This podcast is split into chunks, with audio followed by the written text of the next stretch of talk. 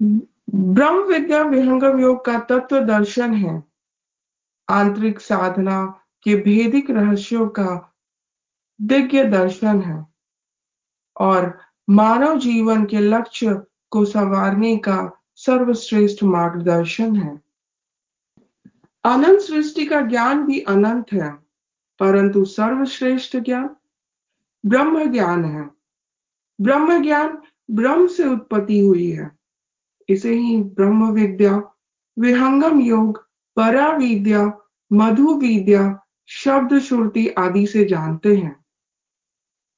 विहंगम योग मानव जीवन के लिए परम आवश्यक औषधि स्वरूप चेतन विज्ञान है, जिससे हमारी शारीरिक बल, मानसिक बल, बौद्धिक बल एवं आत्मिक शक्ति होकर अंत में परमात्मा की प्राप्ति होती है।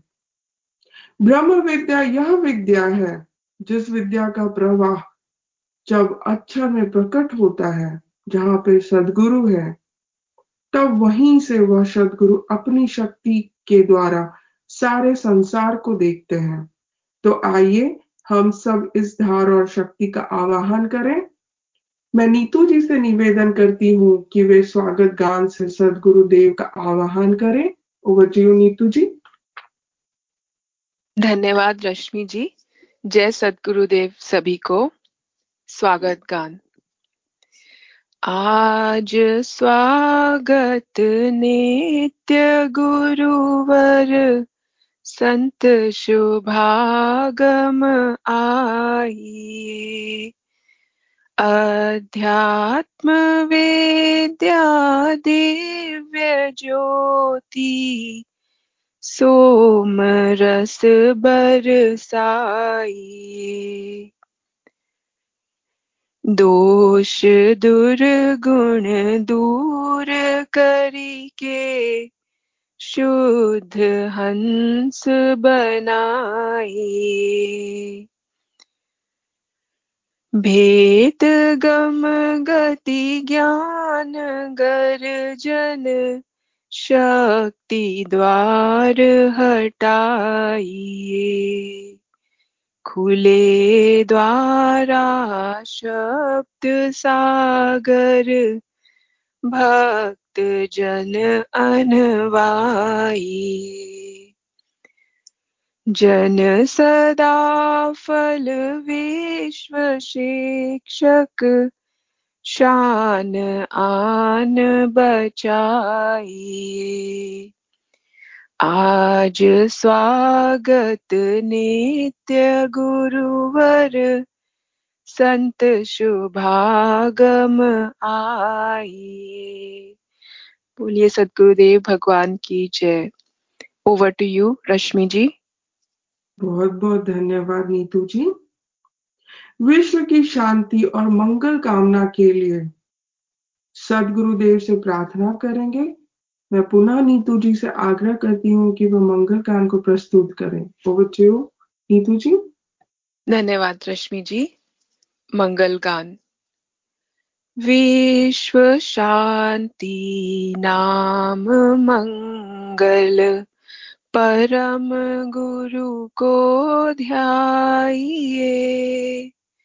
वर्ग द्वंद्व अशांति दूर कर भाव भेद मिटाइए। सार्वभौम समष्टि सत्ता ध्यात्म राज बनाइए। भेष भाषा भाव जग में ज्ञान पर दर्शाइए समृद्धि, सुख, शांति, धरातल स्वर्ग भूमि बनाइए विश्व शिक्षक जन सदा फल। नीति स्वर अपनाइए। विश्व शांति, नाम मंगल। परम गुरु को ध्याइए। बोलिए, सदगुरुदेव, भगवान की जय। Over to you Rashmi ji बहुत बहुत धन्यवाद नीतू जी। आपकी वाणी बहुत ही मधुर है। आ, हम लोग अगले फ़ेज़ में आ, चलते हैं। आज का जो प्रश्न है वो मेरे जीवन का बहुत महत्वपूर्ण प्रश्न है। तो आ, आज का प्रश्न बिना विलंब किए हुए मैं प्रस्तुत करती हूँ।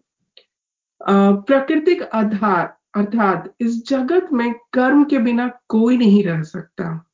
कर्म करना एक ईश्वरीय आदेश है, जिसे हमें कभी उल्लंघन नहीं करना चाहिए। तो ये प्रश्न है कि हम अपने समय को कैसे मैनेज करें? हमारे जीवन में क्या प्राथमिकता को पहले ध्यान दें? कभी कभी लगता है कि मेरे पास समय ही नहीं है। जॉब करना घर देखना अपने फैमिली को संभालना हेल्थ को देखना और अध्यात्म की ओर चलना ये सभी कैसे मैनेज कर रहे तो आज का ये प्रश्न बहुत ही इम्पोर्टेंट है। आई uh, थिंक सभी के लिए होगा। तो मैं अमरजीत आंटी जी से निवेदन करूँगी कि वो इस प्रश्न को ले और हमें मार्गदर्शन करें। जय सदगुरुदेव। जय प्रश्न को बोलिए एक बार। जी आंटी जी। प्राकृतिक आधार इस जगत में बिना कर्म के कोई नहीं रह सकता। या ईश्वरीय आदेश है। उसे हमें उल्लंघन नहीं करना चाहिए। तो प्रश्न ये है कि हमारे आज के जो जीवन है जो आज का जो दौर है, जिसमें हमें अपने आप को जॉब करना, घर देखना फैमिली देखना हेल्थ को देखना और आध्यात्मिक ओर की ओर अग्रसर होना इस सबको हम लोग कैसे मैनेज करें? बार बार वंदन करूँ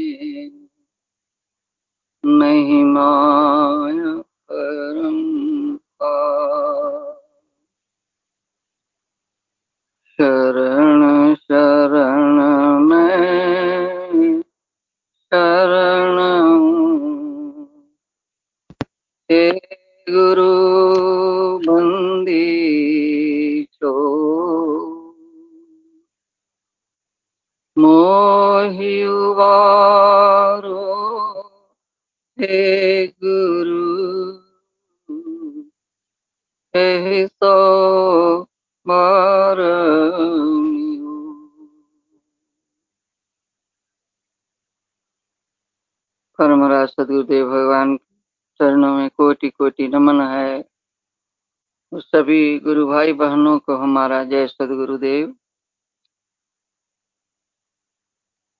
तो जैसा कि आज का प्रश्न है, ये सबके लिए ही बड़ा ही महत्वपूर्ण बात है। सबसे पहले तो हम लोगों को यही समझना होगा, हमें ज्ञान होना चाहिए। कि हम लोगों को करना क्या है? संसारिक कार्य तो सभी लोग कर रहे हैं। करना चाहिए। ऐसा नहीं है कि हम लोग अपने जीवन के जो कर्तव्य हैं, उसको छोड़ करके बैठ जाएँ, या घर द्वार छोड़ दें, जंगलों में चले जाएँ। बहुत लोग चले जाते हैं, अपने जिम्मेवारियों से भाग जाते हैं, उसको भागना कहते हैं। लेकिन अध्यात्म जो है, वो हमें ये नहीं सिखाता है कि अपनी जिम्मेवारियों से भाग जाओ। तो सदगुरु देव ने तो और भी हम लोगों के लिए बड़ा सी सुलभ कर दिया है। हमको अपने देखना चाहिए, समय हमारे पास कितना समय है, उसकी ओर हम लोग ध्यान दें। यदि हम चाहें तो सब कुछ कर सकते हैं। चाहे हमारे अंदर में इच्छा होना चाहिए, हमें ज्ञान होना चाहिए कि जब हमें ज्ञान हो जाता है तो हम अपने आप मैनेज कर लेते हैं। और समय को देखें, इसीलिए सभी सभी साधु संतों ने ये समय जो है अपने जीवन काल में घर गृहस्थियों के लिए तो और बड़ी अच्छी बात है कि ब्रह्म मुहूर्त का समय रखा है कि ब्रह्म मुहूर्त में आ, मतलब कि तीन से पाँच के अंदर आ, उठ करके उस ईश्वर का भजन करे। भजन के लिए ही ना हमारे पास समय नहीं है। बाकी सब काम के लिए तो समय निकल ही जाता है। सब काम करते हैं हम लोग। सुबह से शाम तक जैसे हम सुबह से शाम तक लगे रहते हैं। जब से उठ करके बस हमारे दिमाग में यही चलता रहता है कि हमें ये करना वो करना है। उसी में से जब ज्ञान हो जाता है, उसी में से कुछ समय हम लोग अपने आप मैनेज कर लेते हैं फिर। क्योंकि हमारा समय है, उठ करके जब हम उठते हैं, उसी समय जो हमको ये काम करना है तो उसी के पहले, थोड़ा आधा घंटा और पहले उठ जाए। जब हम चाहें तो ये सब बड़ा आसान हो जाता है। तो इस बस केवल हमें बस सोचना है कि हमें ये अवश्य करना है। संकल्प कर लेना है। दृढ़ संकल्प होना चाहिए कि हमको ये ईश्वर का भजन भी करना है साथ में।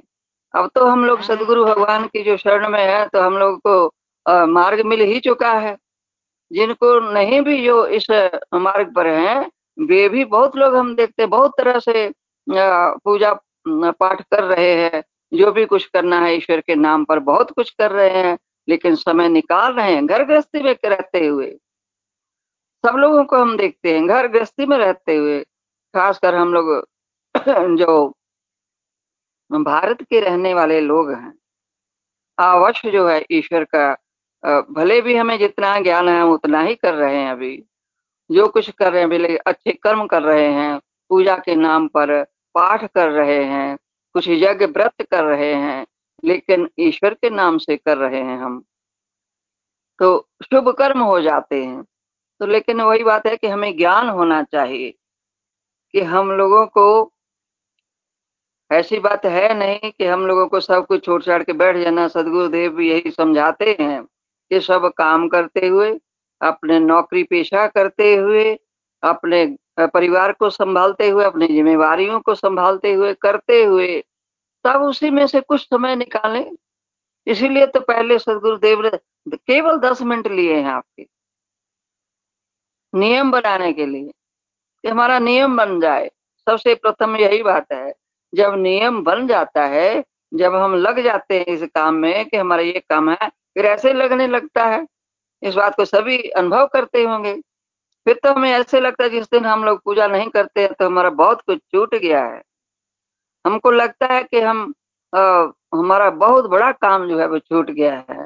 तो इसीलिए पहले तो ज्ञान होना चाहिए कि हम लोग को केवल संसारी कार्य ही नहीं करते रह जाना है। करने हैं लेकिन इसी में नहीं लगे रह जाना है। ऐसे जीवन तो चला ही जाता है। सुबह होती है शाम होती है। और ऐसे ही ज़िंदगी तमाम होती है, ऐसे कहते ही हैं कि इसी तरह से हमारा जीवन बीत ही रहा है। देखते हैं, और पता ही नहीं चलता कि कब दिन हो जाती, कब रात हो जाती है, और कब वर्ष बीत जाता है। समय जो है, समय के महत्व को समझना चाहिए। सदगुरु देव तो हमेशा कहते कि समय कम है जीवन में, लेकिन हम लोग को कार्य करना है, ये बहुत बड़ा कार्य है ईश्वर का। प्राप्ति करने का साधन करना है तो उसमें तो बहुत कुछ आ जाता है। अब तो हम लोग इस मार्ग पर चल रहे हैं तो समझ रहे हैं, लेकिन सब लोग देखते हैं, हम बहुत लोग हैं, हमारे जैसे हम हम लोग पंजाबी लोग हैं तो हम लोग का नियम तो और सख्त है। गुरुद्वारा का जो नाम लेते हैं, वो बहुत और भी हम लोगों का सहज है एकदम, लेकिन जो वहाँ से नाम ले लेते हैं वो तीन चार बजे उठ करके पहले स्नान करना है तब उनको पाठ करना है। वो भी बहुत लंबा पाठ है।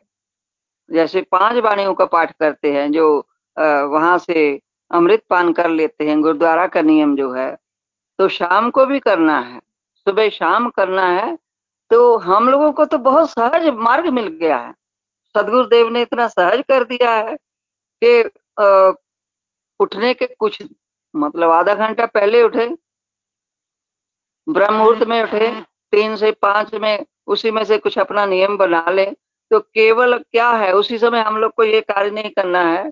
केवल अपने जो भी है तो उसके मुँह हाथ धो करके केवल जो ध्यान है जो पहले कर लेना वो ब्रह्म मुहूर्त में ज़रूरी है। ध्यान करने के जो हम लोग को बता, बताया जाता है वो उस समय करना उस समय देखिए वो समय एकदम शांत रहता है और हमें संसारिक कोई कार्य भी नहीं रहता उस समय। तो सब शांत वातावरण घर में रहता है, सब लोग सो रहे हैं और आप उठ करके बैठ के अपना कुछ कुछ देर, जितना देर आप कर सकते हैं। उसका नियम बनाए पहले। नियम बनाने में थोड़ा कठिनाई होता है। लेकिन जब नियम बन जाता है तो फिर तो सहज में चलने लगता है, जैसे और कार्य करते हैं। तो सबसे पहले हम लोग ये कार्य कर लेते हैं। ऐसे ही हम लोग सत्संग में जाते थे वहाँ कलकत्ता में। तो एक पति पत्नी जो थे, मैंने वो जैसे सीनियर थे, जैसे कहते हैं हम लोग तो उनके घर में वो सत्संग रखे। कभी कभी हम लोग चले जाते थे। सत्संग रखे तो हम कहे कि, बहन जी, आप तो भजन कर ही रही हैं, सदगुरुदेव का। तो अपनी बहू को भी अपना उपदेश करवा दीजिए। तो जानते हैं, वो कही ना ना ना ना, बहन जी, ऐसे मत बोलिए। ऐसे मत करिएगा। अरे, बहू फिर काम कैसे करेगी? भजन में लग जाएगी तो घर का काम कौन करेगा? अल्लाह देखिए, ये कितनी बड़ी अज्ञानता है हमारे अंदर में। कि और काम छूट जाएँगे, क्या हम दिन भर आँख बंद करके बैठे रहते हैं? इस पर हम लोग को सोचना चाहिए। तो ये तो केवल अपना ज्ञानता का ही परिचय हम लोग देते हैं कि हमारे पास समय ही नहीं है और सब कार्य के लिए समय रहते हैं, लेकिन अपने लिए समय नहीं है, ज्ञान नहीं है कि ये जो करना ये तो मेरे अपने लिए है, मेरे अपने कल्याण के लिए है।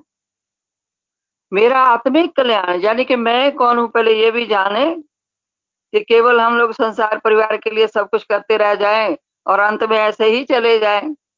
फिर जन्म कहीं ना कहीं बस चौरासी लाख योनि में भटकते भटकते रहेंगे।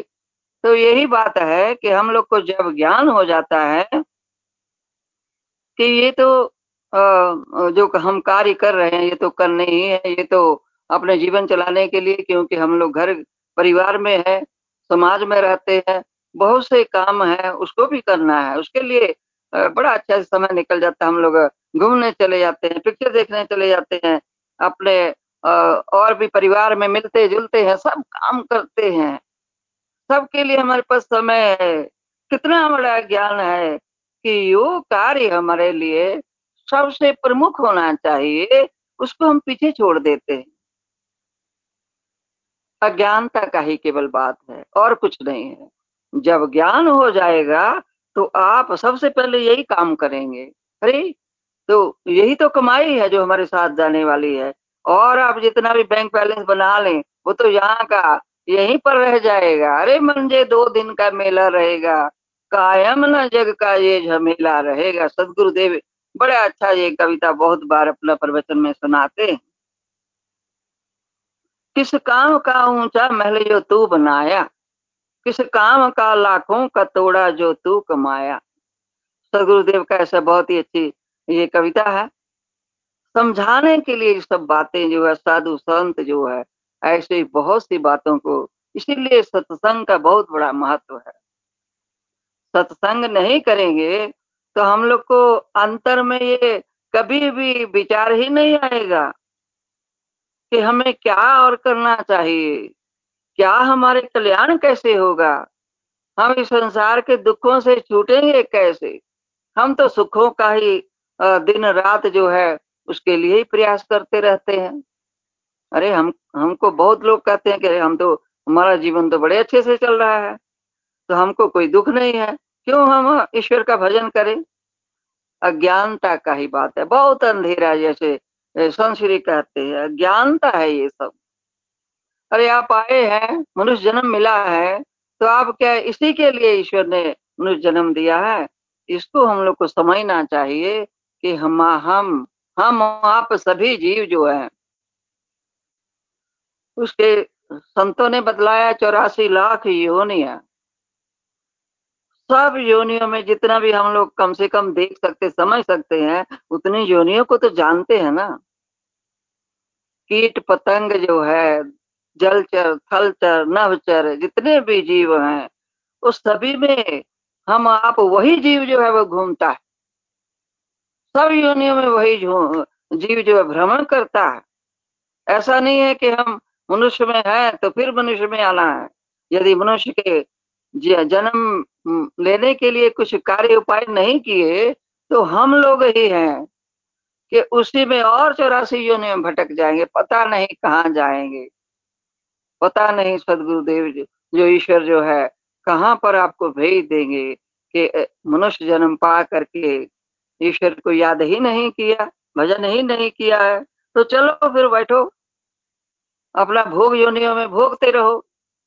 तो ये सब ज्ञान जब हमें हो जाता है तो हम लोग का बहुत बड़ा सौभाग्य है कि ऐसा मार्ग मिला है, वो सहज मार्ग मिल गया है। इस ज्ञान के महत्व को समझे, समय के महत्व को समझे, अपने जीवन के महत्व को समझे, सबसे पहले यही बात है। तो जब हम लोग को ज्ञान हो जाएगा, अपने अंतर में हम लोग इस बात को विचार करने लगेंगे, अवश्य समय निकाल लेंगे। तो क्या हम लोग भी तो घर गृहस्थी में हैं? तो घर, सब सब अपनी जिम्मेवारियों को पूरा किए हैं। कहीं भी, अभी भी, कहीं जाना होता है तो दस मिनट पहले अपना पूजा वंदना कर लेते हैं। आरती वंदना जो भी करना होता है। और जाना होता, जल्दी कहीं भी जाना ज़रूरी है तो पहले उठ करके उससे जो जैसे हम उठते हैं, उसके और पहले, आधा घंटा पहले उठ जाते हैं। सभी लोग हमारे गुरु भाई बहन जो है, अभी लगे हुए हैं इसमें। सभी लोग अपने समय को इसी तरह से अपना मैनेज करते हैं। काम तो जीवन में बहुत है। बहुत कार्य है। वो कार्य कभी समाप्त होने वाले नहीं है। जब तक इस जीवन में है, इस शरीर में है तो आप यही कहेंगे कि आज ये काम कर ले तो शायद मेरे पास समय मिल जाएगा नहीं होगा। ये काम कभी भी इस इंसान का कभी भी समाप्त नहीं होते हैं। एक काम हम लोग पूरा करते हैं दूसरा कार्य शुरू हो जाता है। इसी तरह से हमारा जीवन चलता रहता है। तो इस बात को हम लोग समझे ज़्यादा ना कहते हुए सभी लोग आप लोग इस ये तो आ, कहने के लिए बहुत आ, बेसिक बातें हैं साधारण बातें हैं। लेकिन यहीं से हम लोग का रास्ता जो है, मार्ग जो है, बनता है। यहीं से हम लोग अपना इष्ट की ओर चलने लगते हैं, इस मार्ग की ओर चलने लगते हैं। तो सदगुरुदेव ने तो इतना सहज बना दिया कि पहले दस दस मिनट केवल मांगे लेकिन यहाँ हम लोग में जो गुरुद्वारा का पूजा करते हैं गुरुदेव ने ये कहा है कि अपने जीवन के 24 घंटों में से दसवा हिस्सा निकालिए ईश्वर का भजन करने के लिए। समझे हम लोग संत वाणियों को, सदगुरु की वाणियों को, इसीलिए सत्संग होता है। सत्संग से ही हमारे अंतर में ये कोई ना कोई शब्द जो है, आपके अंतर में ऐसा चोट करता है कि आपका जीवन परिवर्तन हो जाता है। तो यहाँ हम फिर हमें ज्ञान होता है कि हम तो इतना देर हम तो अंधकार में ही चलते रह गए। ऐसे ही जीवन बिता दिए। तो यहीं पर मैं इस अपनी वाणी को विराम देती हूँ। और हमारे और गुरु भाई बहन हम चाहते हैं कि सभी अपने अपने विचारों को रखें। तो बोले सदगुरु देव की जय, ओवर टू रश्मि जी। बहुत बहुत धन्यवाद आंटी जी। आपने इतना अच्छा से समझाया हमारे जीवन को कैसे मैनेज करना है अपने आप को कैसे इम्पोर्टेंस देना है और किस चीज़ में हमें अपने आप को ध्यान देना है और प्राथमिकता देना है। आ, उसी से रिलेटेड जो क्वेश्चन था जो आंसर मिल गया है लेकिन फिर भी मैं चाहती हूँ कि उस पर और अगर कोई पॉइंट्स और कोई और गुरु भाई इस पे बोल पाए। तो दूसरा प्रश्न है काल चक्र संसार का सदा चले दिन रात, जी मोह अज्ञान में अंधकाल वह जात। संसार का काल चक्र दिन रात चल रहा है। जीव अपने कर्तव्य से रहित होकर के अज्ञान जगत से प्रवाह में बहे जा रहे हैं। तो मनुष्य का जीवन का लक्ष्य क्या होना चाहिए?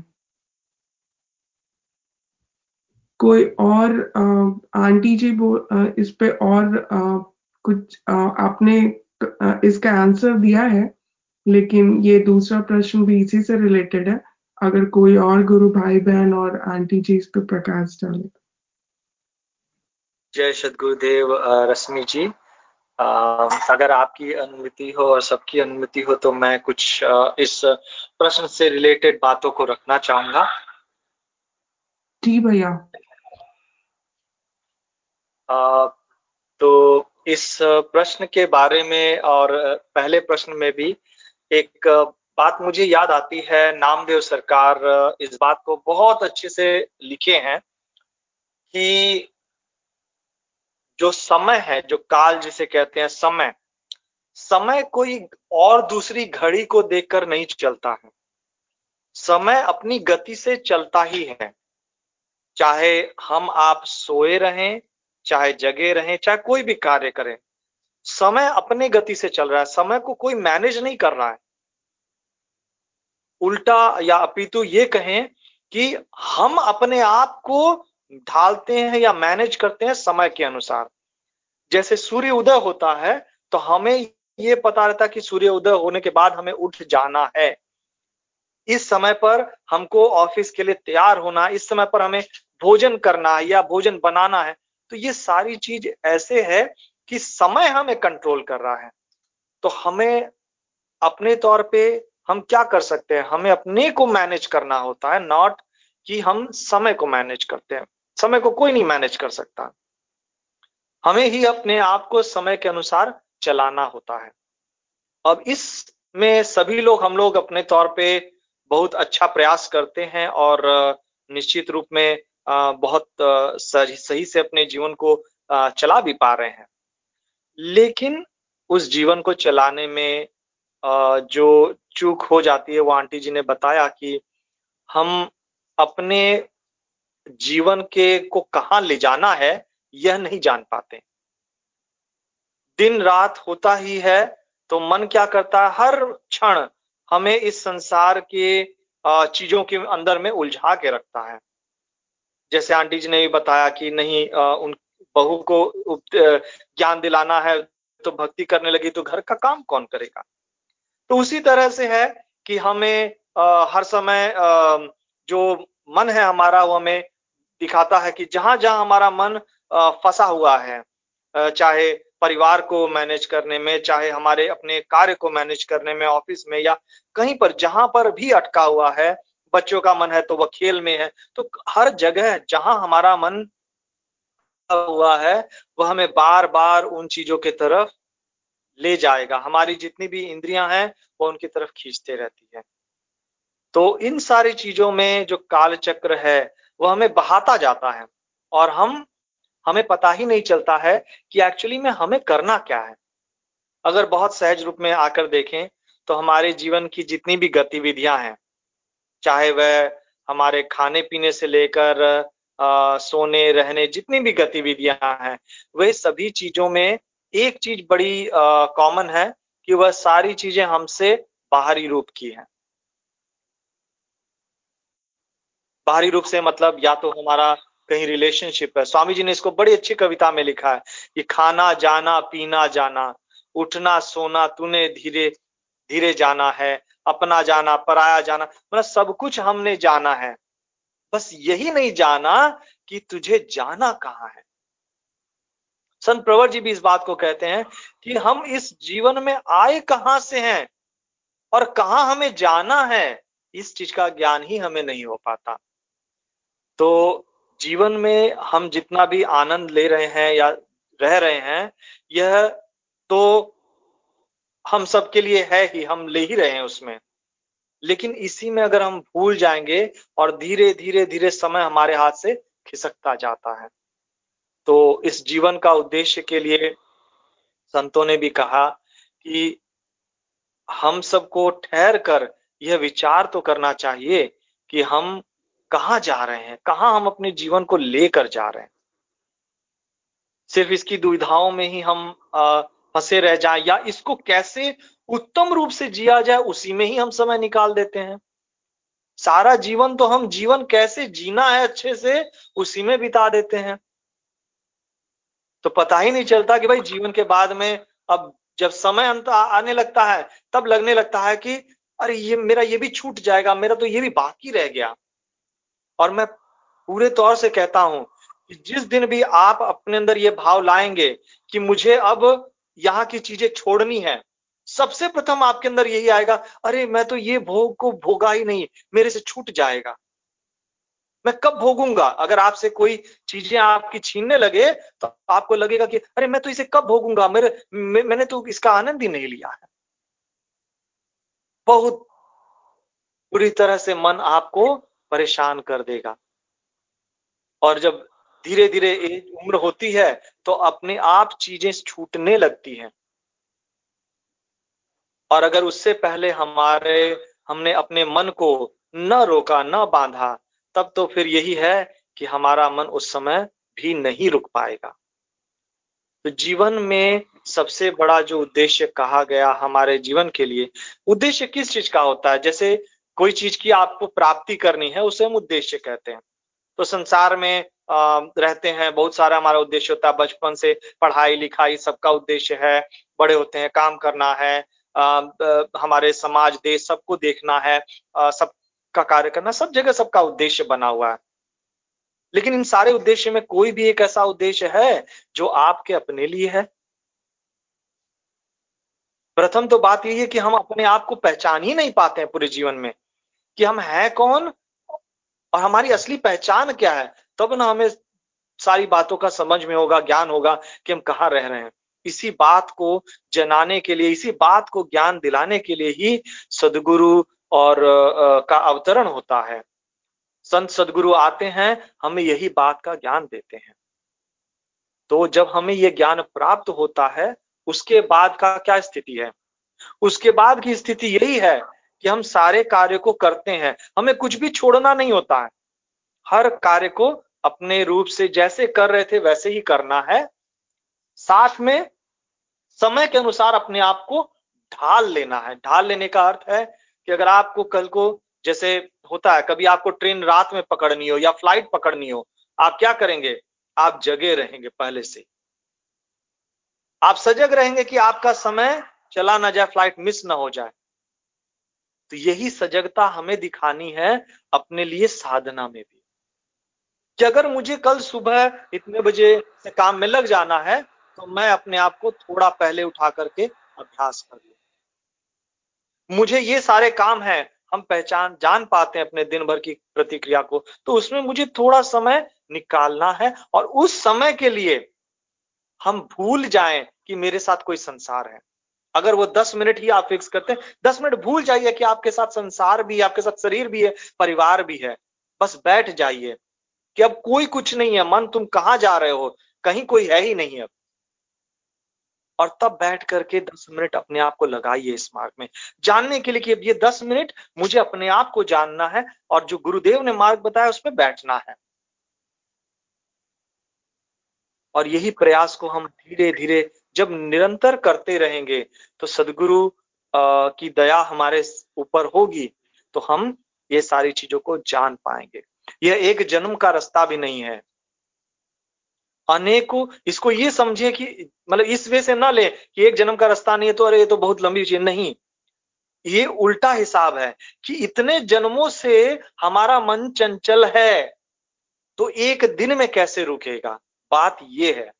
इतने समय से हमने जो इतना बड़ा गठड़ी बाँध लिया है कर्मों का, संस्कारों का तो वो एक दिन में कैसे कटेगा? उसके लिए हमें निरंतर धीरे धीरे धीरे धीरे उस पर वार करते रहना, चोट करते रहना तब वो जा करके होगा। तो हमारी फाइट ये है रेदर देन कि अरे ये तो ऐसे भी बहुत लंबा रास्ता है। नहीं, रास्ता लंबा नहीं है। हम बहुत दूर आ गए हैं। हम बहुत दूर आ गए हैं तो हमें वैसे ही जाने में समय लगेगा। तो इसके लिए उद्देश्य जो हमारे संतों ने कहा कि जो हम, हमें अपने आप का ज्ञान हो, और हम इस लोक के वासी नहीं है तो जिस लोक में हमें जाना है उस लोक का ज्ञान हमें प्राप्त हो सदगुरु शरण में रह करके तो उसका हम अभ्यास करें और अपने जीवन को या अपने आप को इस मृत्यु के भय से या मृत्यु होने के डर से सब बाहर निकाल लें और अपने शुद्ध रूप को प्राप्त करें। यही हमारे जीवन का उद्देश्य है। इसी के साथ मैं विराम लेता हूँ। Over to Rashmi ji. जय श्री बहुत बहुत धन्यवाद राज भैया। एक स्टोरी है जो मुझे अभी ध्यान में आया है मैं चाहती हूँ कि वो शेयर करूँ। आप लोग बहुत लोग जानते होंगे वो स्टोरी फिर भी आ, वो मेरे आ, मुझे बहुत पसंद है वो स्टोरी आ, एक राजा था उसकी चार पत्नियाँ थी। तो राजा अपनी चारों पत्नियाँ को काफ़ी समय देता था। जो भी पत्नी उनकी ज्वेलरी मांगती थी आ, आ, मतलब ऐश्वर्य का चीज़ मांगती थी सभी वो राजा पूरा टाइम उन उन लोग को सजाने में संवारने में हमेशा लगा रहता था। एक दिन राजा वैसे ही वो आ, आया युद्ध से। तो उसे सम समाह उसे कुछ आ, लग रहा था कि अब मैं ज़्यादा दिन नहीं बचूँगा। तो वो अपनी पत्नियों से चारों पत्नियों से एक एक करके पूछा पहली पत्नी से क्या तुम मेरे मरने के बाद तुम मेरे साथ चलोगी? वो पत्नी वहाँ से चली गई। वो दूसरी पत्नी के पास गया। फिर सेम प्रश्न पूछा क्या तुम मेरे मरने के बाद मेरे साथ चलोगी? वो वो भी चली गई। वो बोली, तुम्हारे मरने के बाद मैं किसी और से शादी कर लूँगी। तो उसे बहुत बुरा लगा। तीसरी पत्नी के पास गया। वो उससे पूछा, क्या तुम मेरे मरने के बाद तुम मेरे साथ चलोगी? तो वो पत्नी बोली कि, नहीं, मैं मैं तुम्हारे साथ नहीं आऊँगी। जो चौथी पत्नी उस पर कभी ध्यान नहीं देता था वो राजा, वो बोला कि मैं तुम्हारे साथ आऊँगी। तो हमारा जो जो राजा है, वो आत्मा है, जो जिस पे, जो चौथी पत्नी थी, वो जो आत्मा जिस पे हम लोग कभी ध्यान नहीं देते थे। पहली पत्नी जो राजा की थी, वो शरीर है जो मरने के बाद वो ऐसे ही पड़ा रहता है वो कभी साथ नहीं आती।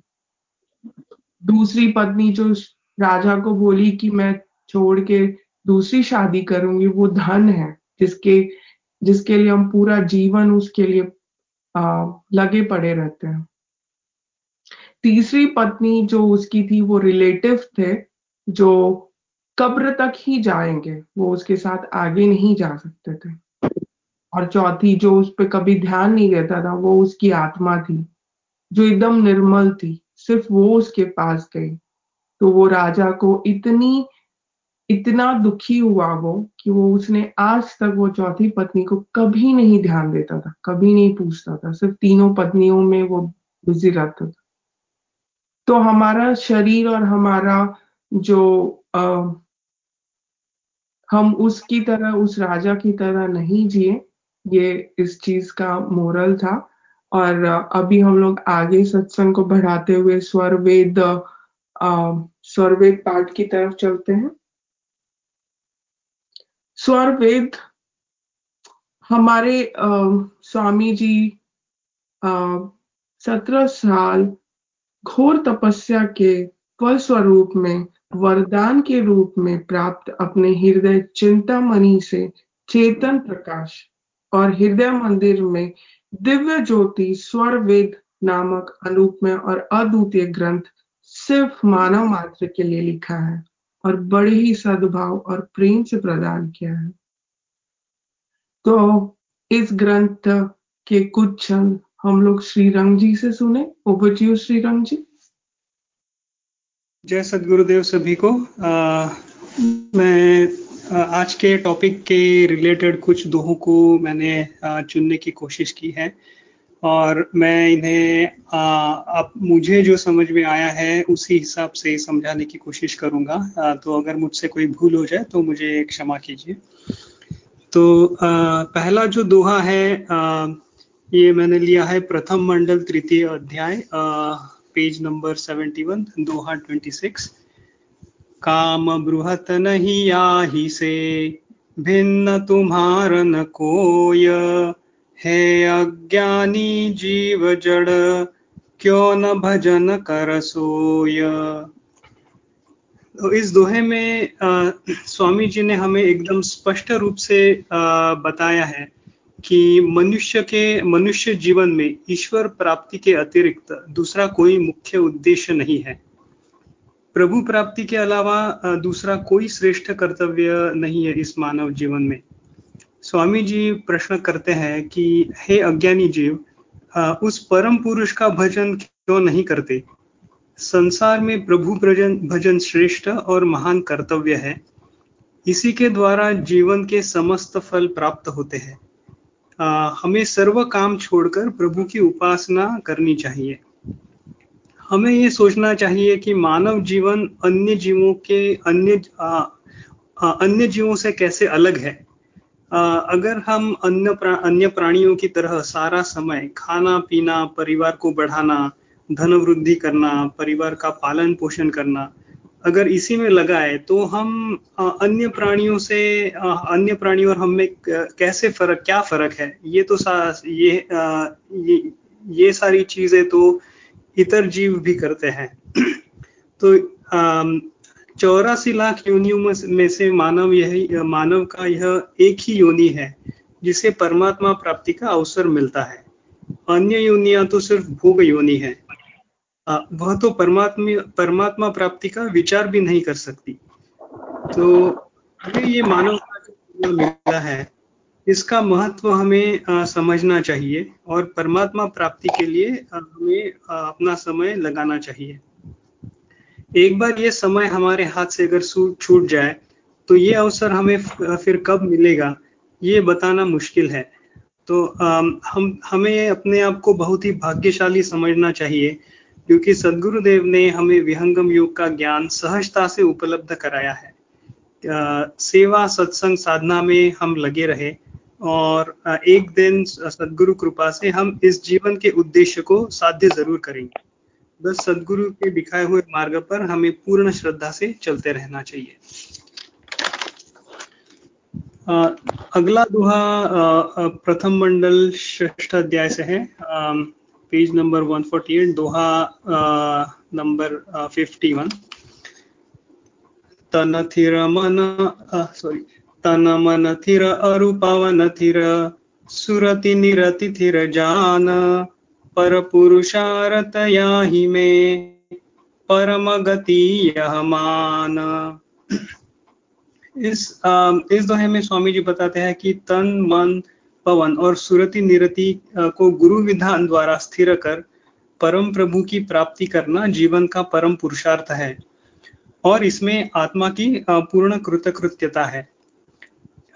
एक समय ऐसा था जब हमारी आत्मा उसके शुद्ध चेतन स्वरूप, यानी हंस देह में थी और वह परमानंद का अनुभव कर रही थी। यह आनंद उसे परमात्मा के साथ योग अवस्था में होने के कारण अनुभव हो रहा था। और ब्रह्म, वह ब्रह्म विद्या का ज्ञान भी उसमें परिपूर्ण था। मगर अहम ब्रह्मास्मि का भ्रम निर्माण होने से उसने अहम ब्रह्मास्मि का भ्रम निर्माण होने से उसने अपने शुद्ध देह से क्रमशः पतन होके स्थूल देह को प्राप्त कर लिया। आत्मा के तीन चेतन गुण हैं, इच्छा, ज्ञान और प्रयत्न। इस संसार में आने के बाद भी आत्मा उस, उसी परमानंद की खोज में रहती है। उसे वही आनंद की इच्छा है, जिसका उसने परमात्मा के साथ योग की अवस्था में अनुभव किया था।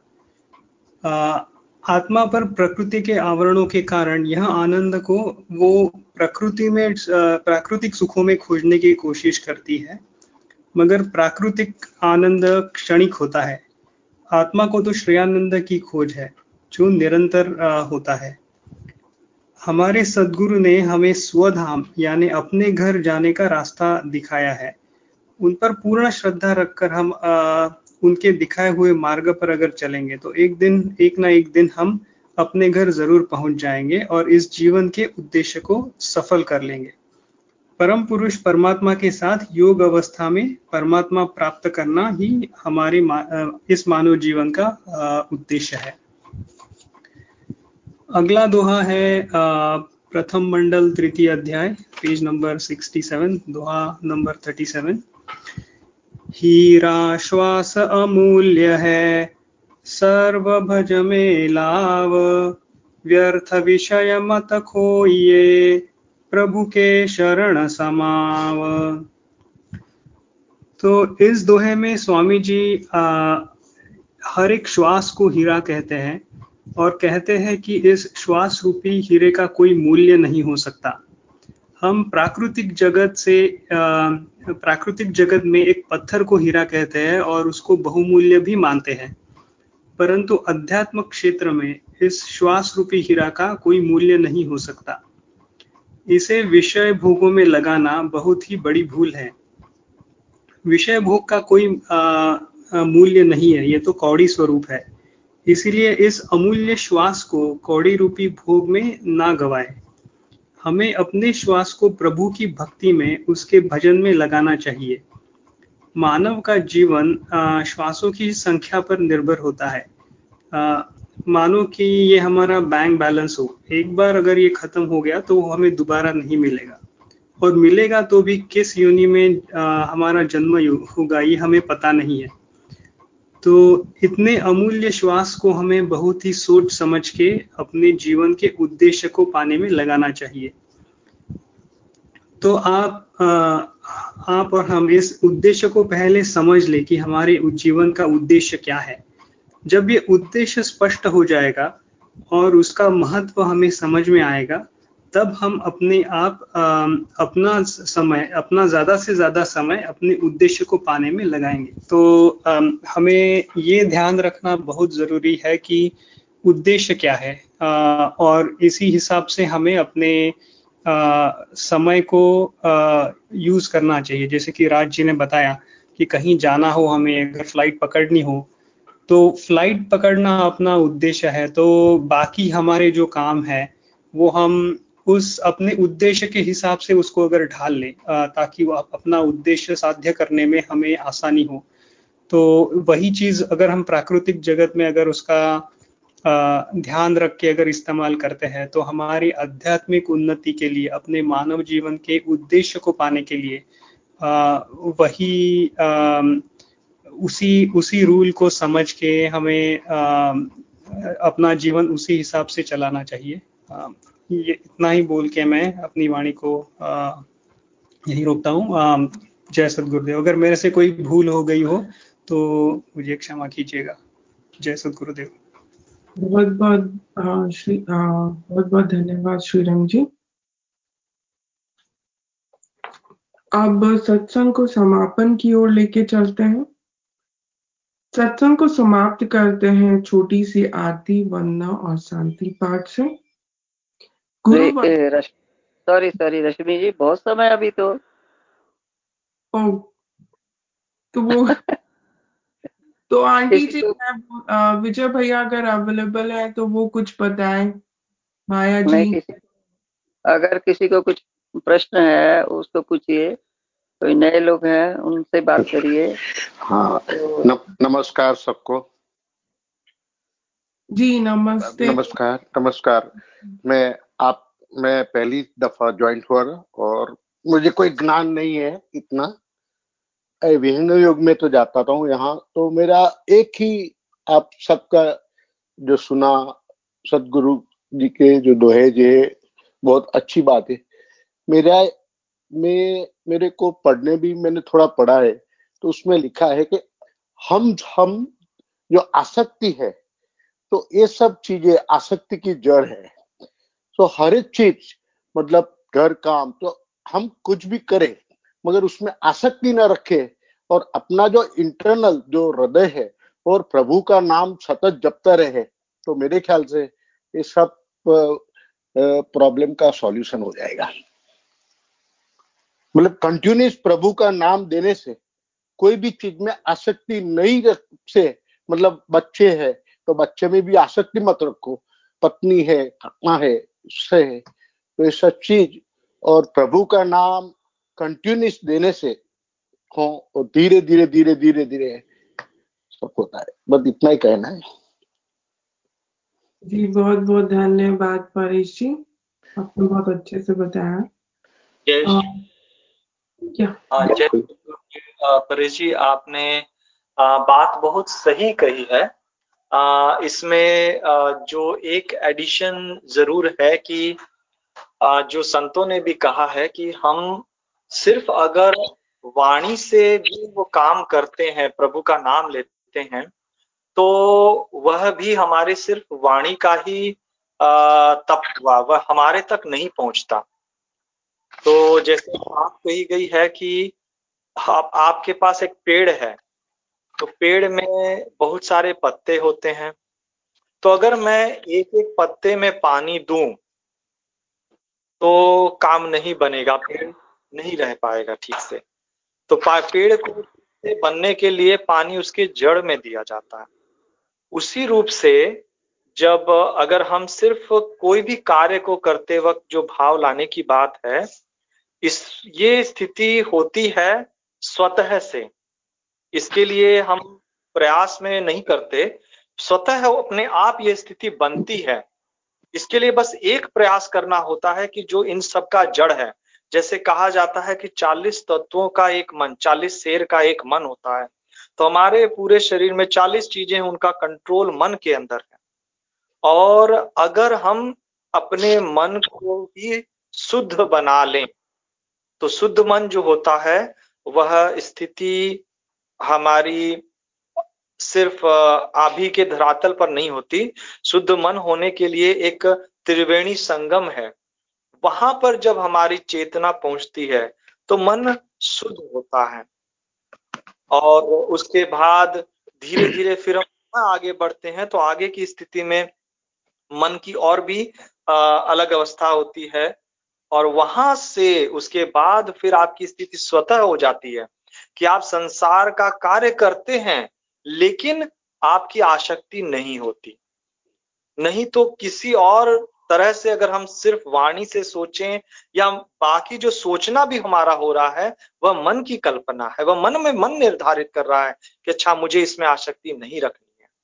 तो यह तो वही बात हो जाएगी कि आपके समक्ष जैसे तोता होता है वह अगर बात कहे तो बोल, हमारे साथ साथ बोलेगा तो वह भी सीख जाएगा। लेकिन अब आपके घर से अगर उड़ के कहीं और चला जाएगा तो वह भूल जाएगा।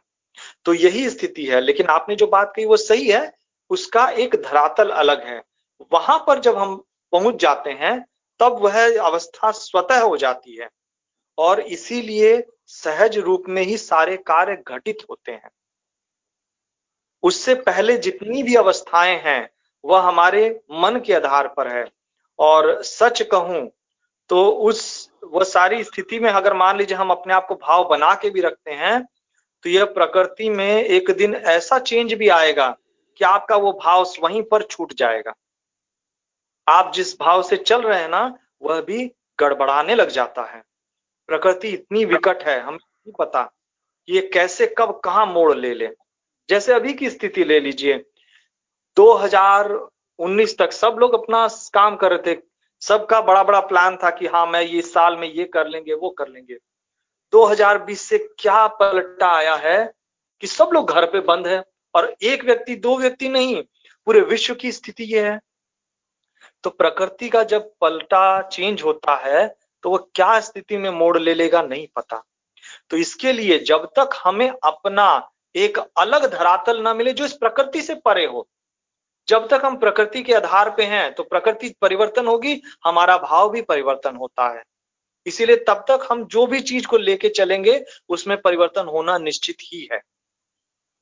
जब हमें एक ऐसा आधार मिल जाएगा जो जो प्रकृति से बाहर है, जो प्रकृति से परे है तो क्या होगा? आप प्रकृति में परिवर्तन से भी आप में कोई परिवर्तन नहीं आएगा। जैसे नाव है, अगर नदी में बह रही है तो जहाँ भाव ले जाएगा, बाहर ले जाएगा, वह चली जाएगी। लेकिन वही नाव अगर एक रस्सी के खूटे से कहीं बंद जाए, ज़मीन से, तब बहाव चाहे जैसा भी हो, नाव वहीं की वहीं रहेगी।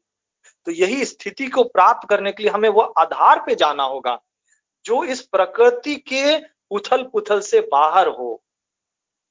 जब हम वो स्थिति को प्राप्त कर लेंगे, तब उसके बाद आप जो बात कर रहे हैं, वो बिल्कुल सही है कि आपको कार्य में लगेंगे? लेकिन आपको अब, अब मन में भाव नहीं लाना है कि अच्छा मुझे इससे आसक्ति नहीं करनी है भगवान का नाम लो। वह आपका भगवान का नाम स्वतः अपनी तरफ़ से चलते जाएगा। चेतना दूसरे जगह ही वहाँ स्थिर रहेगी और आप संसार का कार्य करते जाएँगे। तो यह स्थिति संतों ने जो कही है सही है लेकिन इसको समझ पाना एक सही गुरु जब मिलता है वह हमें इसका सही ज्ञान कराता है कि यह स्थिति कब प्राप्त होती है। और वही ज्ञान में जब हम लगते हैं तो हमें भी धीरे धीरे धीरे धीरे वह स्थिति की प्राप्ति हो जाती है। तो जस्ट मैं ऐड करना चाहता था आपके बात पर नहीं आपकी बात बहुत सही है। मेरा एक छोटा अनुभव है। अगर आपको आप सबके पास समय है तो मैं आपको बताऊँ। तो बहुत पहले मतलब करीब पंद्रह बीस साल का था उस टाइम हमारे गुरु, मैं वैष्णव हूँ, हमारे पुष्टि मार्ग संप्रदाय में जो गुरु है तो उसका जो वहाँ आना था तो वहाँ गाँव में आए थे तो हमने घर से वो फूल की माला उनके लिए बनाई और बनाई। और उस टाइम एक क्षण के लिए मतलब एट अ मोमेंट के लिए जो एंजॉयमेंट मिलता है, और ऐसा बहुत दफ़ा हुआ है मेरे जीवन में, वो, उसके बाद ऐसा आनंद कभी मिला ही नहीं। मतलब वो वो क्या है? मतलब जो दो आत्मा एक होती है एक ही पॉइंट में मिलता है जो आनंद वो, वो, वो क्या वो, वो क्या है एक्चुअली वो खाली मा खाली अपनी मानसिक भावना है या आत्मा की भावना है या वो आनंद क्या है? बाद में वो मिला ही नहीं। ऐसे कई दफ़ा कई दफ़ा नहीं मतलब दो चार बार जब हम सदगुरु के साथ जाते थे हमारे गुरु के साथ जहाँ भी जाते थे किसी के घर पे कोई प्रवचन होता था। और बहुत से सत्संगी जो भगवान में लीन थे उसके साथ बैठते तो वहाँ जो एनर्जी थी उसका अनुभव एकदम अलग होता था। पता ही नहीं बाद में वो सब चला जाता है पता ही नहीं चलता। तो वो क्या सब क्या सब सब है? ठीक है। अब मुझे की चाहिए। मैंने कहा आई थिंक बहुत लोग म्यूट में रहे ताकि हम लोग सत्संग को प्रॉपर सुन पाए। थैंक यू जी जय श्री गुरुदेव परेश जी तो इसमें एक हमारे गुरुदेव ने स्वरवेद में एक लिखा है जो मुझे याद आ रहा है कि जा ही भूमि जो दृश्य है रहत सामने आए। तो जैसे ये सारे अनुभव जो होते हैं हम गुरु के साथ में रहते हैं तो वह तो अपना एक अनुभव अलग है होता ही है कि जब हम गुरु के साथ में रहते हैं पूरा माहौल सत्संग का होता है भावनाएँ शुद्ध होती हैं और हमारी चेतना भी आ, मतलब आ, काफ़ी उच्च रूप से लगी रहती है। तो ये सारा अनुभव तो वाकई में अपने आप में एक अलग होता ही है जिसको हम सभी अपने जीवन में जानते हैं समझ पाते हैं। और गलत नहीं है। आ, सभी अनुभव वो सारे बहुत अच्छे अनुभव हैं। क्योंकि अगर वैसे अनुभव नहीं होते तो हमें प्रेरणा कैसे मिलेगी कि हमें उस तरह के वातावरण या अनुभव को बार बार प्राप्त करना है? और इस रूप से प्राप्त करना है कि एक बार मिल जाए तो फिर उसके बाद वहाँ से छूटना ही ना हो। मतलब वो प्राप्त होने के बाद कुछ फिर प्राप्त करने का रह नहीं जाए। ऐसा ना हो कि एक बार मिला और फिर न मिल रहा हो।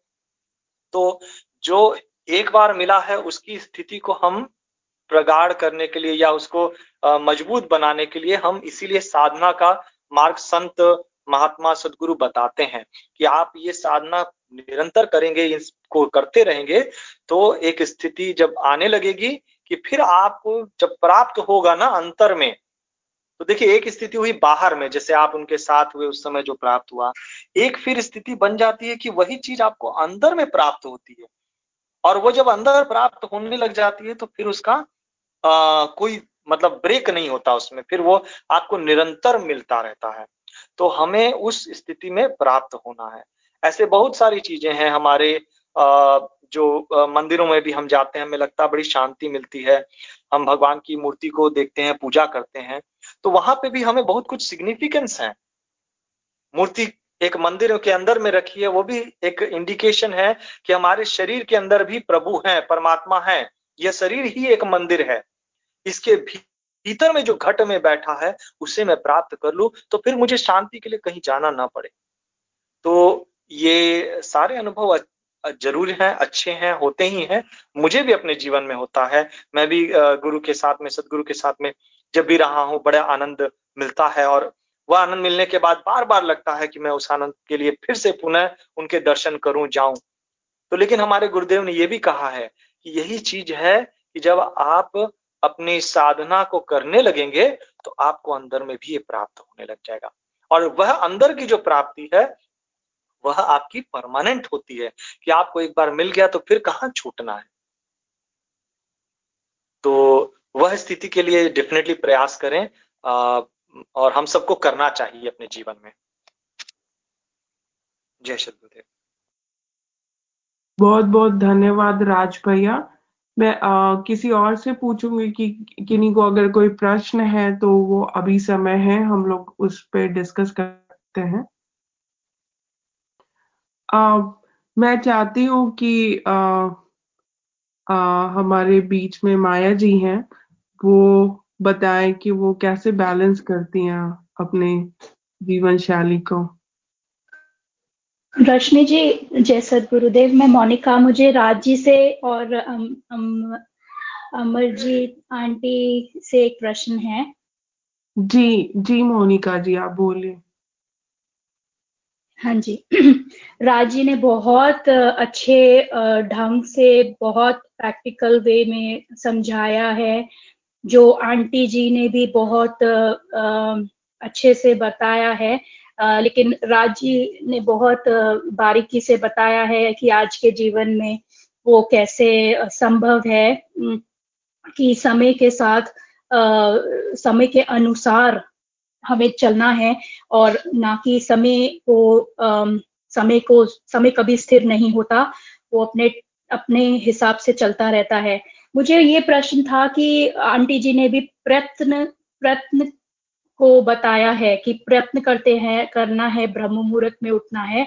और राज़ी ने भी यही बताया है कि एक स्थिति अपने आप ही आती है। हम जब ध्यान में आ, हमारी चेतना उर्द होती है तो वो स्थिति अपने आप ही आती है कि हमारे सारे जीवन के काम चलते रहते हैं लेकिन हमारा ध्यान प्रभु में लग जाता है। और वो ही आ, वो ही हमारी जर्नी है एक्चुअली वहाँ तक पहुँचने की।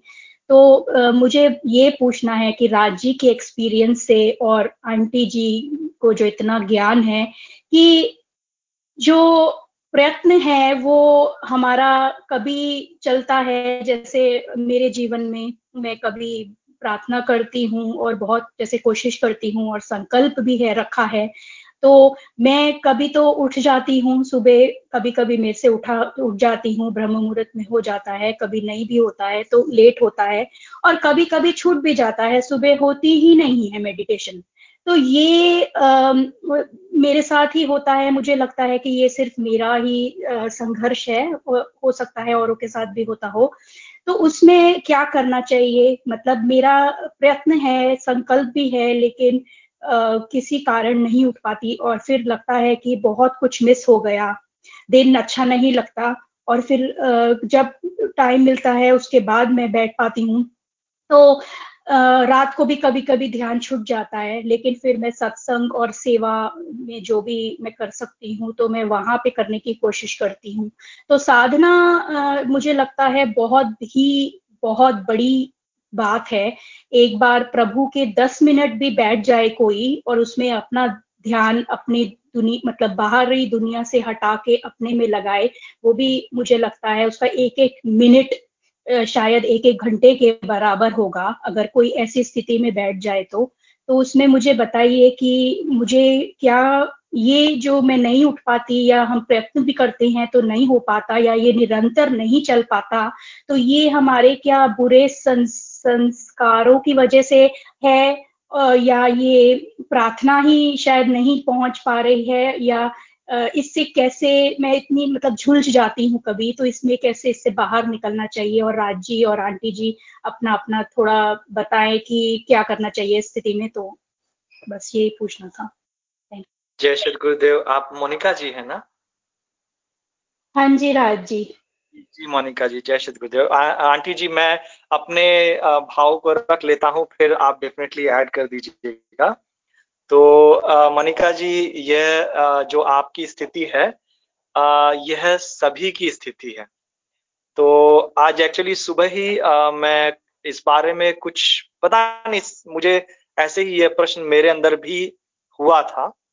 और, उसके बाद मेरे अंदर जो भाव आया, मैं उसको यहाँ रख रहा हूँ। कि हम सभी के पास बहुत सारी कमियाँ हैं, हमारे पास बहुत बड़ा यू नो चित्त में हमारी बहुत बड़ी गठरी है। और हम संसार में रहते हैं, परिवार समाज के बीच रहते हैं तो जो बात कही है कि निरंतर होने लग जाए तो वह तो एक स्थिति है जो प्राप्त होती है। लेकिन उस स्थिति से पहले की स्थिति क्या है? उस स्थिति से पहले की स्थिति है कि आप में इच्छा बनेगी, भाव होगा, दृढ़ भाव बनेगा देखिए, एक एक स्टेप है। पहले आपने सुना आप में भाव बना। अच्छा मुझे ऐसा करना चाहिए। लेकिन फिर आप अभी भी कर नहीं रहे हैं। फिर आप में कुछ समय जाएगा, फिर बनेगा कि नहीं, अब मैं करूँगा भी। दृढ़ भाव बनेगा। तो दृढ़ भाव बन के फिर आप करना शुरू करेंगे। एक दिन, दो दिन, कुछ दिन चलेगा। अप एंड डाउन चलेगा। मतलब चले, कभी हो रहा है, कभी नहीं भी हो रहा है। लेकिन आपसे जब नहीं हो रहा तो आप भूल भी जा रहे हैं, आप छूट जा रहा है। आपके अंदर में कोई ना फीलिंग नहीं हो रही। फिर लेकिन दृढ़ भाव फिर है तो फिर आप शुरू करेंगे। ऐसे करते करते फिर भाव होगा कि अगर आपसे छूट रहा है तो आपको अंदर में ना एक कष्ट भी होता है कि अरे मेरे से छूट गया नहीं हुआ। या मैं उस चीज़ को मिस क्यों कर गया? ये भाव होना फिर शुरू होता है। तो ऐसे करके धीरे धीरे धीरे स्थिति बनती है। आ, मतलब ये मैं अपनी बता रहा हूँ कि मेरी भी यही हालत है। और हमारे घर पर एक संत आते थे संत कपिल मुनि जी। वो तो बोलते ही थे कि कबहू न साधन चलहू एक रस। मतलब साधना की एक रस स्थिति तो जब आप मतलब हम जैसे आम जो हैं, उनके लिए एक साथ नहीं चलती है। लेकिन इसका ये अर्थ नहीं है कि हम से एक दिन छूट गया तो फिर हम उसको छोड़ ही दें। उसके लिए बराबर प्रयास करना है। और प्रयास करते करते देखिएगा कि आपके अंदर में ना, मन भी अब आपको ना मिस होने पे चोट करेगा कि, यार, मिस नहीं करना चाहिए था मुझे ये। ये कैसे मिस हो गया? अब मुझे फिर से अपनी रूटीन को देखना एडजस्ट करना। तो यही जो चीज़ें हैं, मेरी समझ में तो ये आपके अपने पुरुषार्थ की स्थिति है जहाँ पर आप पुरुषार्थ कर रहे हैं। अब आपका मन भी धीरे धीरे दया से चेंज होने लग गया। और प्रार्थना तो आपकी डेफिनेटली पहुँचती है। सदगुरु के पास तो प्रार्थना बिल्कुल पहुँचती ही है। अगर नहीं पहुंचेगी तो आपकी स्थिति पहले जो थी, आज उसमें अगर चेंज है तो वह चेंज उसी चीज़ का नतीजा है। क्योंकि ये ये मैं मानता हूँ कि जैसे हम अपने जीवन में चाहे कितना भी कुछ लिखा के लाए हों, हर तरह का कर्म भी किए हैं तो सुख दुख वाला कर्म किए हैं तो उसका फल भी हमें संसार की चीज़ें मिल सकती हैं। लेकिन सदगुरु का नाम लेना या सदगुरु की साधना करना, वह हमारे मतलब लिस्ट में नहीं होता है। वह तभी होता है जब सदगुरु आपकी लिए आपको ज्ञान करवाते हैं आपको बैठा देते हैं, वो हमें पता नहीं चलता है कि इस बारीकी रूप से हमारे लिए सारे चीज़ों का जुगाड़ कर देते हैं। और तब हम बैठना शुरू करते हैं। तो जो सत्संग में हम आज जुड़ पा रहे हैं, हम बैठ पा रहे हैं, बोल पा रहे हैं, सुन पा रहे हैं, इसमें हमारा मन लग रहा है, यह स्थिति जो है, यह साधारण नहीं समझिए। ये प्रार्थना ही है और हम जो प्रसाद कर रहे हैं, उस पर सदगुरु दया करके हमें और आगे तेज़ी से बढ़ाते जाता है। और सदगुरु तो सिर्फ़ यही नहीं रुकता। सदगुरु तो हमारे साथ में जो हमारी स्थिति बनती है, उसको और संभाल के बना के रखता है, छुपा के रखता है कि नहीं, आपकी स्थिति बन रही है, अब जब समय आएगा तो आपके लिए सब कुछ मैं खोल के दे दूँगा।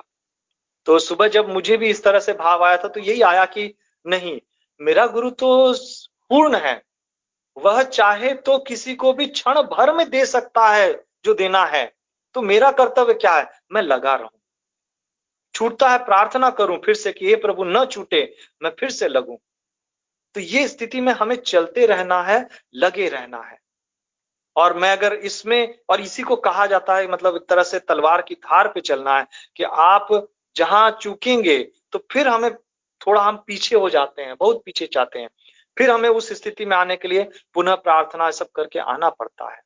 तो इस विहंगम मार्ग में कहिए, चाहे हमारे आध्यात्मिक जीवन की गाथा के लिए कहिए कि हमें निरंतर प्रयासरत रहना होता है कि हम अपनी जो गुरु के जो आदेश है, उससे हम दूर न जा पाए या कम से कम दूरी हो, या फिर अगर चले भी गए कारणवश तो हमें पुनः आना है।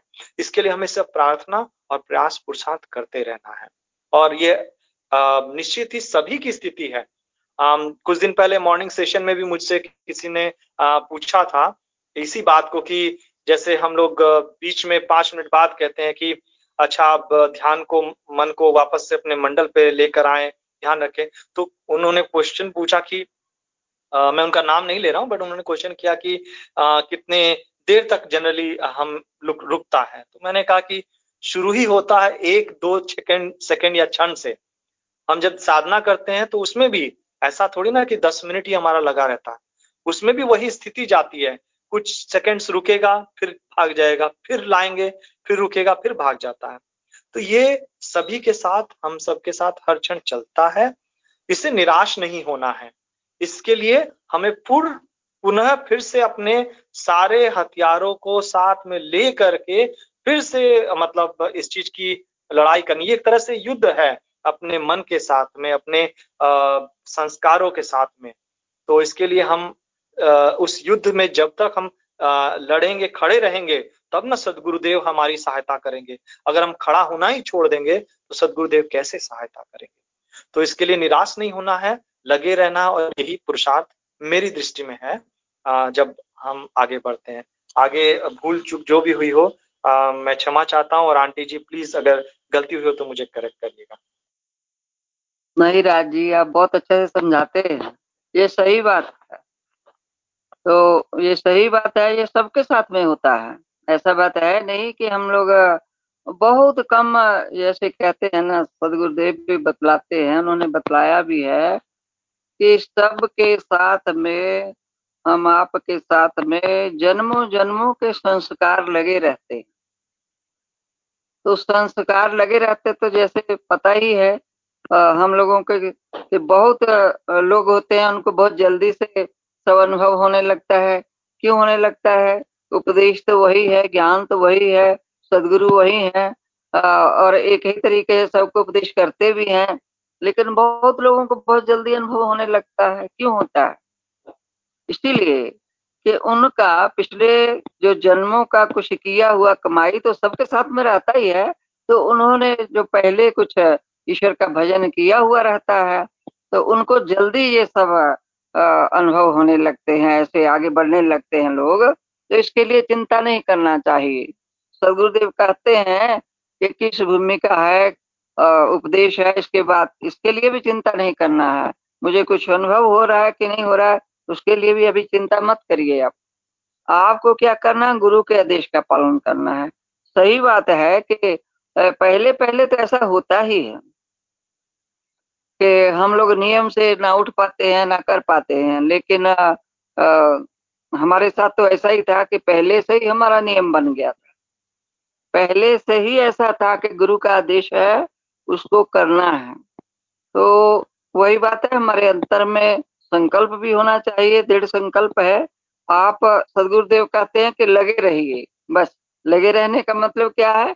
गुरु का कृपा ही है कि हम लोग लगे हुए हैं और गुरु का कृपा ही है कि ये वही जीव को पकड़ के रखते भी हैं। जो उनकी शरण में, उनकी पृथ्वी में आ जाता है तो उसके ऊपर सदगुरु देव जो है अपनी कृपा रखते हैं और उनको लगाए रहते हैं। लेकिन ऐसा बात है कि हमको संसार में आके अपने कर्म भोग, संस्कार को भोगना भी है। तो ऐसा नहीं है कि हम लोग एकदम हमारे शुरू किए हम तो हमारे पास में कुछ और संस्कार सब कट गए ऐसी बात होती नहीं है। उसके लिए हमें प्रयास करते रहना है। प्रयास यही है भले आ, हम लोग नियम से नहीं कर पाते हैं लेकिन करते रहना चाहिए। वही अभी बात राज जी ने बहुत अच्छा समझाए हैं और समझाते भी हैं। तो करते रहना चाहिए। मोनिका जी बहुत अच्छी बात है। तो बस हम लोग को यही बात है कि नहीं उठ पाए तो थोड़ा देर बाद में कर लें। प्रार्थना करते रहें। बस सबसे बड़ी बात यह है कि सदगुरु के चरणों में प्रार्थना करते रहे।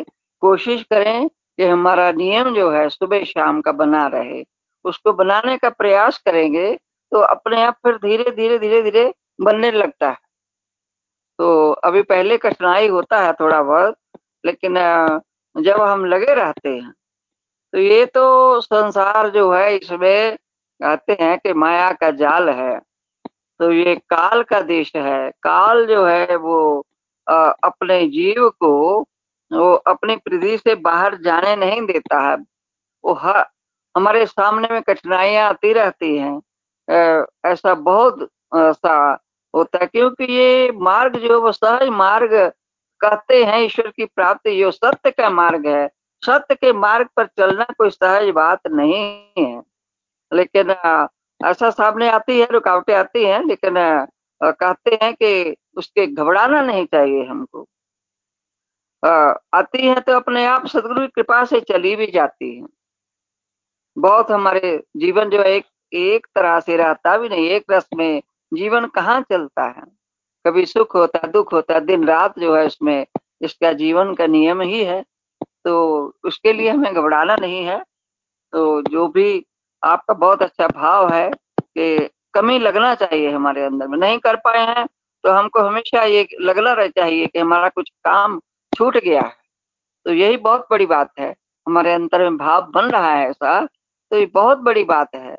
तो ये ईश्वर की कृपा ही है इस सदगुरु का मार्ग हम लोग को मिला हुआ है। तो बस धीरे धीरे हम लोग लगे रहेंगे तो अवश्य हमारा नियम जो है वो बन जाता है। तो समय हो चुका है और आशा है कि मोनिका जी इस बात को आप समझ गए होंगे।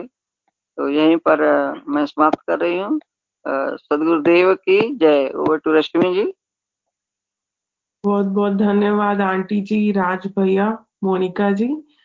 मोनिका जी, आप इतनी प्योर सोल हो। आप अपने आप को इतना समझ पा रही हूँ। अध्यात्म का जर्नी ही होता है कि हम अपने आप को देखें कि हमें क्या कमी है और हम उस चीज़ से ऊपर उठे। अपने आप की लड़ाई ही अध्यात्म है। जो आप कर रही हैं तो वो कभी ऊपर और इन नीचे कभी सभी के साथ होता है वो। तो आ, अब हमारे लास्ट फ़ेज़ ऑफ़ सत्संग में हम लोग चलते हैं। आ, गुरु वंदना। गुरु वंदना के माध्यम से हम गुरु के चरणों में भक्ति अर्पित करते हैं। और मैं सानिका से, सानिका जी से निवेदन करती हूँ कि वे वदना के लास्ट चार लाइन सदगुरु के चरणों में अर्पित करें। Over to you Sanika. Thank you aunty गुरु वंदना प्रभु कल्प संत समाज उत्तम सर्वधर्म आचार्य है। जिमिनाद्य आश्रित सिंधु के है विश्व पथमय कार्य है। प्रभु सत्य संत समाज तेरा, आप रक्षा कीजिए। जन सदा फल ज्ञान भक्ति वृद्धि दिन दिन कीजिए। बोलिए सतगुरुदेव, भगवान की जय। आरती आरती के माध्यम से हम संशय को दूर करने की मांग करते हैं और सदगुरु के चरणों में अपने आप को समर्पित करते हैं। मैं ऐश्वर्या जी से निवेदन करती हूँ कि वो आरती के लास्ट चार लाइन गाए और सभी लोग से प्रार्थना करती हूँ कि अपने अपने स्थान पे खड़े हो जाए आरती के थैंक यू आंटी कुरुमोरति गति चंद्रमार सेवक नयन चकोर। पलक पलक निरखत रहे कुरुमूर्ति की ओर। श्वेत, श्वेतमय, श्वेत है, श्वेत श्वेतमय श्वेत। तीन पाद मरुत भरा, श्वेत, महानद श्वेत। अष्ट चक्र सब शून्य पर, धरा धरा के पार। तहा सदा फल कर किया, भूली पड़ा संसार। जय सतगुरुदेव बहुत बहुत धन्यवाद, ऐश्वर्या। सभी लोग अपने अपने स्थान पे वापस बैठ जाएँ शांति पाठ के लिए। शांति पाठ शा... विश्व की शांति और मंगल कामना के लिए हम लोग शांति पाठ करेंगे और मैं पुनः ऐश्वर्या से निवेदन करती हूँ कि वो शांति पाठ के चार लाइन गाएँ। थैंक यू आंटी हे प्रभु, शांति स्वरूप हो। शांति शांतिमय शांति। शांति शांति, जन शांति हो। पूर्ण शांतिमय शांति। हे प्रभु, शांति प्रदान कर। दूर हो सर्व शांति। देव सदा फल शांतिमय शांति शांति, सुख शांति। जय सतगुरुदेव बहुत बहुत धन्यवाद सानिका। बहुत बहुत धन्यवाद ऐश्वर्या। आपने बड़े ही सुंदर से वदना और आरती शांति पाठ को सत्संग के समापन की ओर लेके गए। तो, तो धन्यवाद राज भैया अमरजीत आंटी जी परेश जी मोनिका जी। आप सभी के द्वारा यह सेवा आ, सभी के सेवा से यह सत्संग समाप्त सत्संग सफल हुआ।